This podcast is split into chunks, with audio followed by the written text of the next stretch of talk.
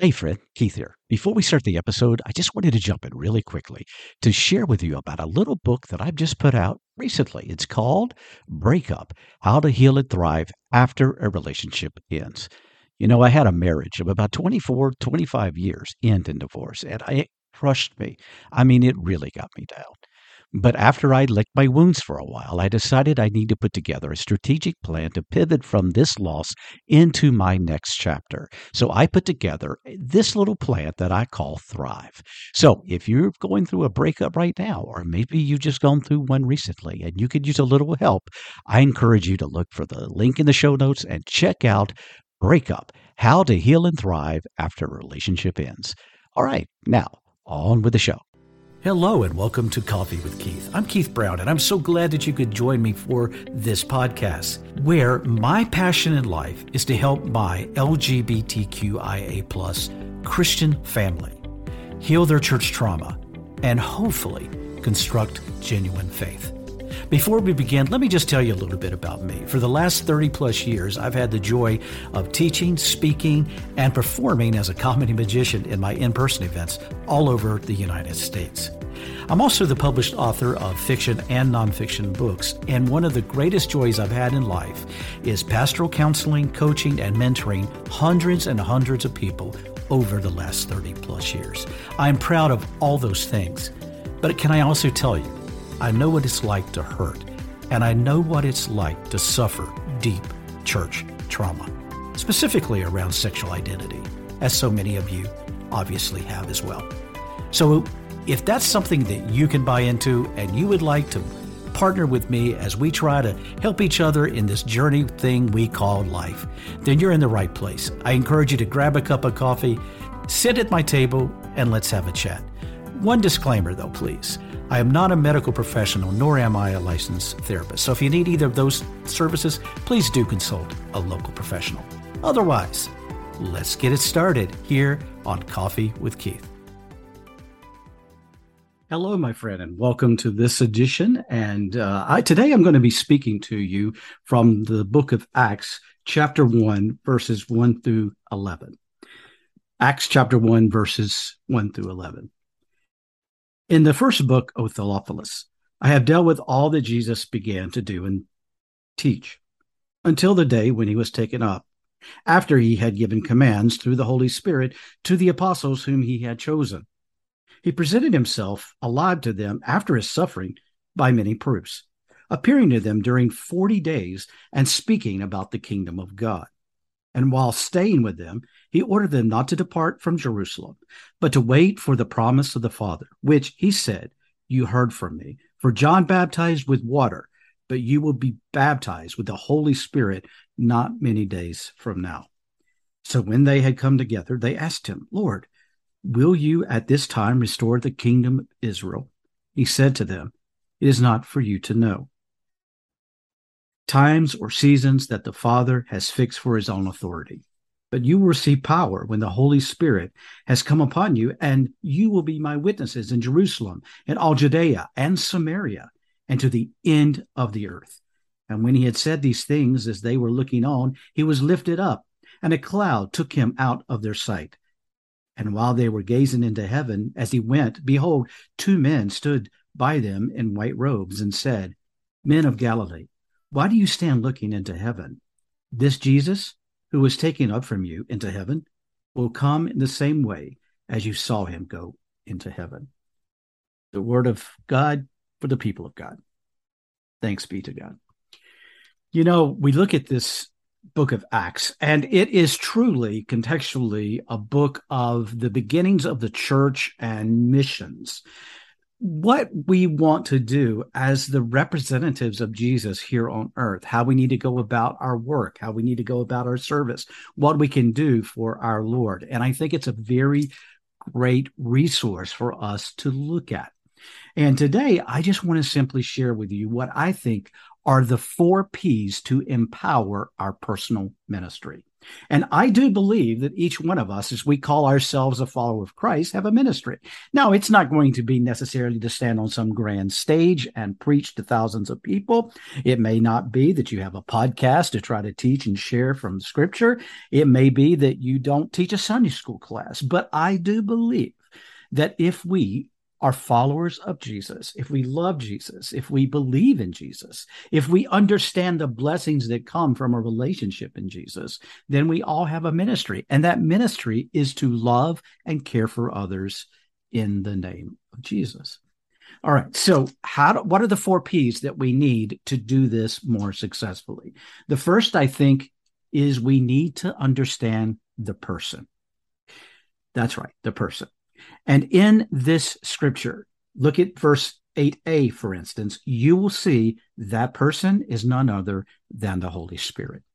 Now, I believe that there is the triune God. Now, we can talk about and debate pronouns and we can debate how all this works together and how the Father, Son, and Holy Spirit, all the Trinity works. And, you know, we can talk about that to the end of the days. But I do believe that there is the Holy Spirit of God that empowers, that that comes into us to help us, to guide us, to strengthen us.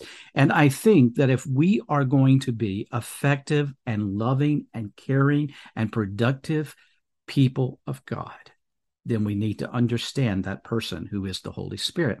And that Holy Spirit, I believe, is a part of us to, to, guide us and to strengthen us. So understand that and get a grasp of that. You're not in this alone. You have God with you. You have God before you making the path. You have God with you, equipping you to do the work. And you have God behind you to protect you and to forgive you. All right. So we understand the, the person is the Holy Spirit. What about the power? You know, if you go out and you start your car, we don't even think about it these days. We go out, we put our key in ignition, we turn the switch, and boom. Hopefully, if if it works like it's supposed to, it will turn on. But one of the things that is absolutely necessary for that to happen is that the car be plugged up to the battery because the battery is the source of power for that automobile. But one of the things that we have to keep in mind is people of God who want to work for God, who want to serve God, who want to bless others in his name, is that we too have to be connected to the source of our power. It's not enough just to know that the person is the Holy Spirit. We need to be connected to that Holy Spirit. And how do we do that? Verse 8a in this particular text tells us the way, and that is through prayer. And don't misunderstand that prayer is this this list of going through and selling God all the things that you want from him. Well, that's part of it, sure. We want to make our requests known to God. But prayer to me is more than just that. Prayer to me is a time of connection. It's a time of spending with our God to get close, to get intimate, to speak to God and to listen to God. It's that connection time. So let me get into your business just a little bit, my dear friend. How much of that are you doing? How much time in any given day are you spending in quiet with God? Hmm. And then we wonder why aren't things going the way they should? Or why aren't I feeling like I should? Or why am I struggling as much as I am? Or why am I making all these mistakes? And the list goes on and on. And I think it can go back to the point is how much time are we spending with God? And again, we do that through prayer.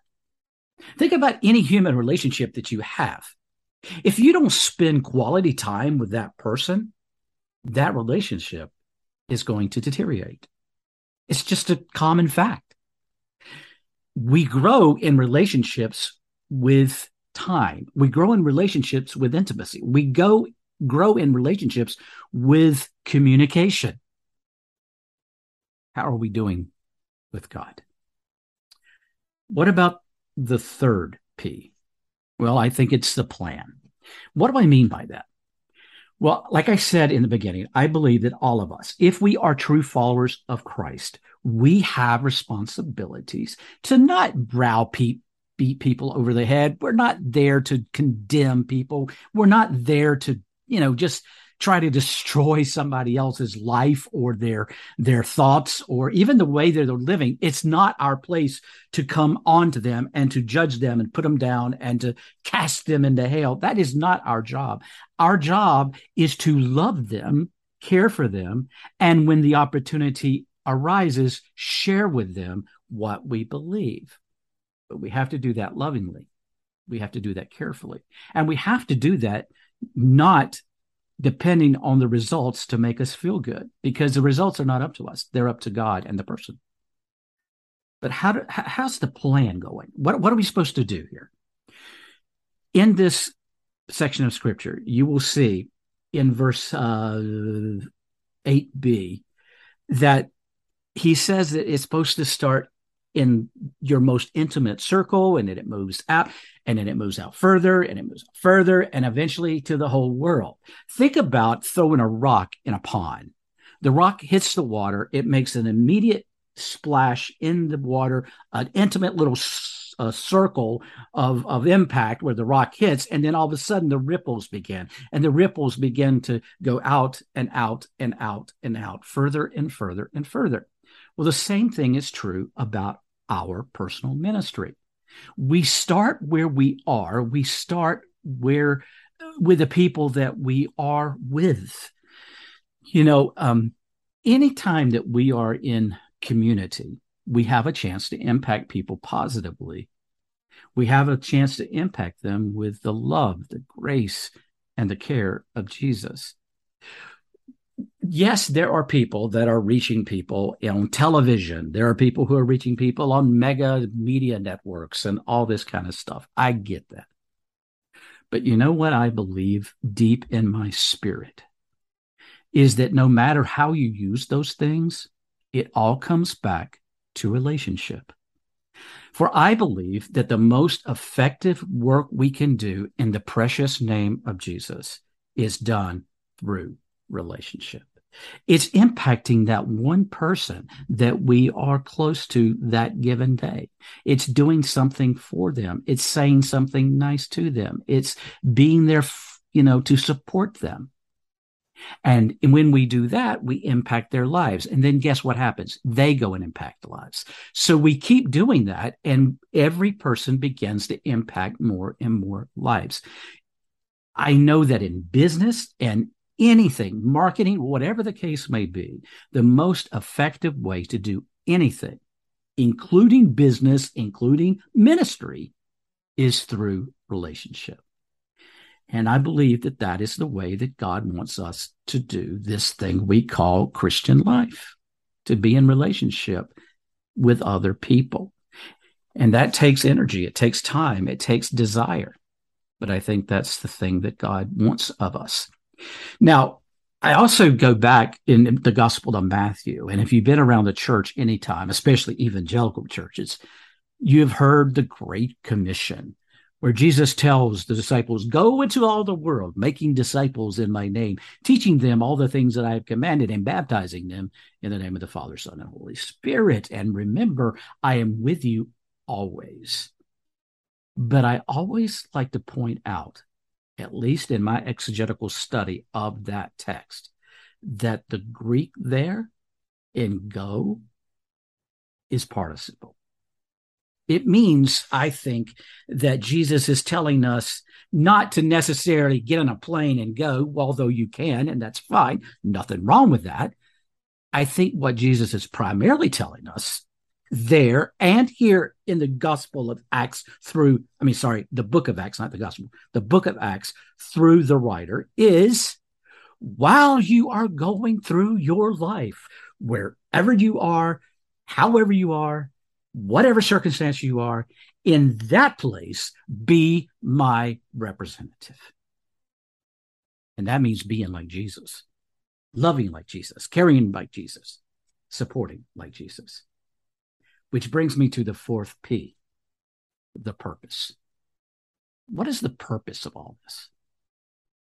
so that we can bless, encourage, and witness to others.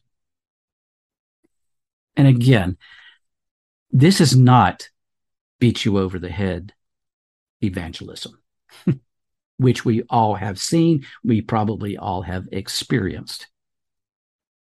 This is relationship. This is encouragement. This is love. This is being Jesus with skin on to people that might be hurting, that might be needing us. And we want to be there for them. That is the purpose of understanding who the Holy Spirit is. That's the purpose of spending time in prayer to get connected to our source of hope, inspiration, and power. That's the plan to begin and work where you are and trust God to grow that and magnify that as God chooses. And if we do that, we'll meet the purpose, which is what Jesus wants us to do, I think. All right. Well, that's my thoughts for today. That's on Acts chapter 1, verses 1 through 12. I hope that you have enjoyed this. Thank you so much for listening, and may God truly bless you. In the name of the Father, Son, and Holy Spirit. Amen.